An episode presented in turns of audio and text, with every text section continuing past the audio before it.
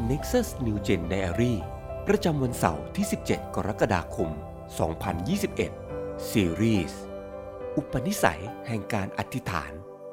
วันที่ 6 ชีวิตแห่งความบริสุทธิ์ แม้ว่าทางนิติไหนแล้ว การที่เราเชื่อในพระคริสต์ก็ทำให้เราบริสุทธิ์ต่อหน้าพระบัลลังก์ของพระเจ้าทันที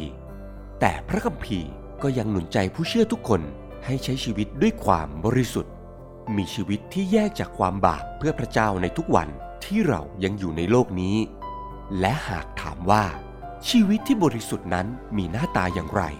เราก็ต้องย้อนกลับไปดูชีวิตของพระเยซู และจากชีวิตของพระองค์ เราจะได้เห็นว่า พระองค์ทรงใช้เวลาในการอธิษฐานกับพระเจ้าอย่างเป็นอุปนิสัย วันนี้เราจะมาดูกันว่า อุปนิสัยในการอธิษฐาน จะทำให้เรามีชีวิตที่บริสุทธิ์ได้อย่างไร เราอาจเคยเห็นคู่สามีภรรยาที่มีนิสัยบางอย่างคล้ายๆกัน บางอาจเป็นวิธีการพูด การหัวเราะ ท่าทาง หรือการแสดงออก นี่เป็นเรื่องธรรมดาที่เราสามารถพบเจอได้ทั่วไป เพื่อนในกลุ่มเดียวกันก็จะมีวิธีการพูดหรือคำพูดคล้ายๆกัน มีวิธีคิดที่ใกล้เคียงกัน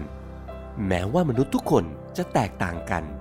แต่เรา ก็มักจะเรียนแบบหรือมีพฤติกรรมที่คล้ายกับคนที่เราผูกพันหรือมีความสัมพันธ์อย่างใกล้ชิด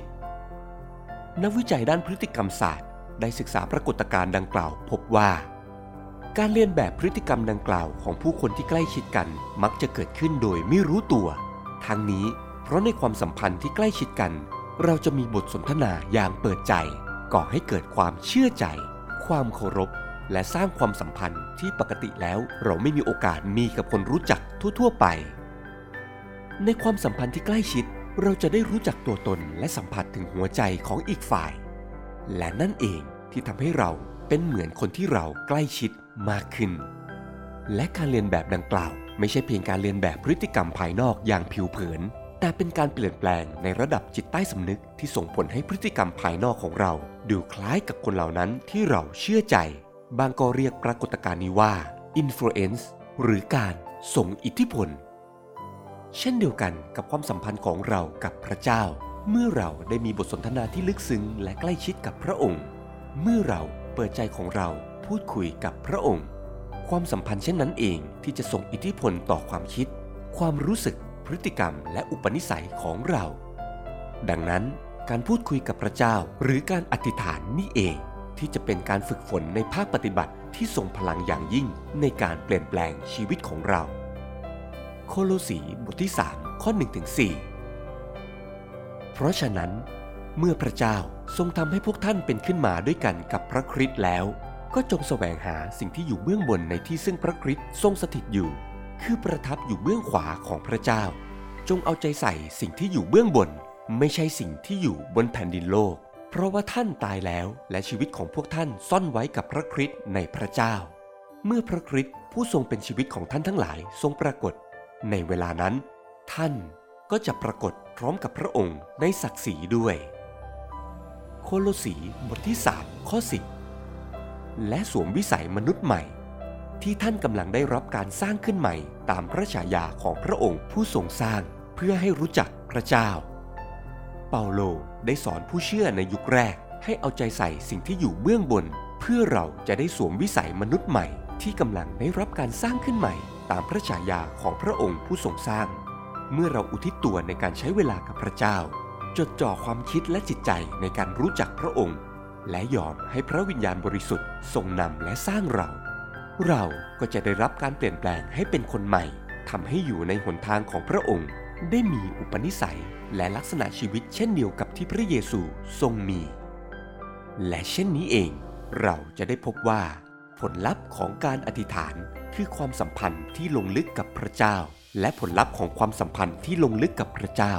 คือชีวิตที่บริสุทธิ์ในทางของพระองค์ โรมบทที่ 12 ข้อ 9 ถึง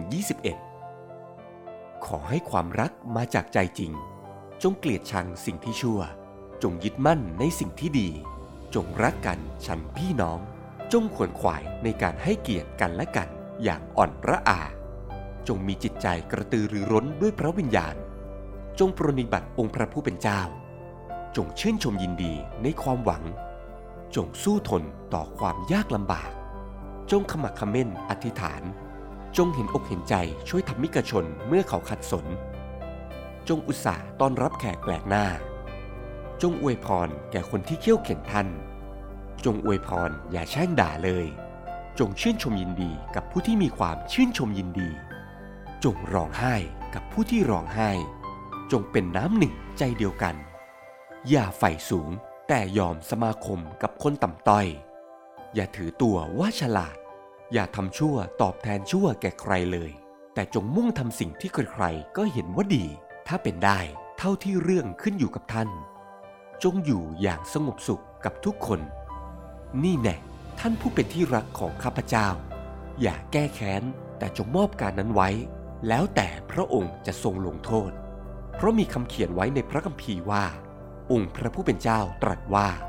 การแก้แค้นเป็นของเรา เราเองจะตอบแทน แต่ว่า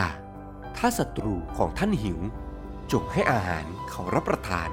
ถ้าเขากระหายน้ำก็จงให้น้ำเขาดื่ม เพราะว่าการทำเช่นนั้นจะทำให้เขารู้สึกตัวและกลับมาคืนดี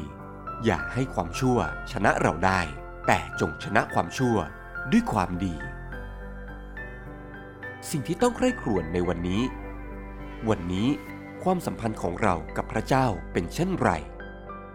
เป็นเหมือนคนรู้จักที่คุยกันอย่างห่างเหิน หรือคนรักที่สามารถพูดคุยได้อย่างเปิดใจและลงลึก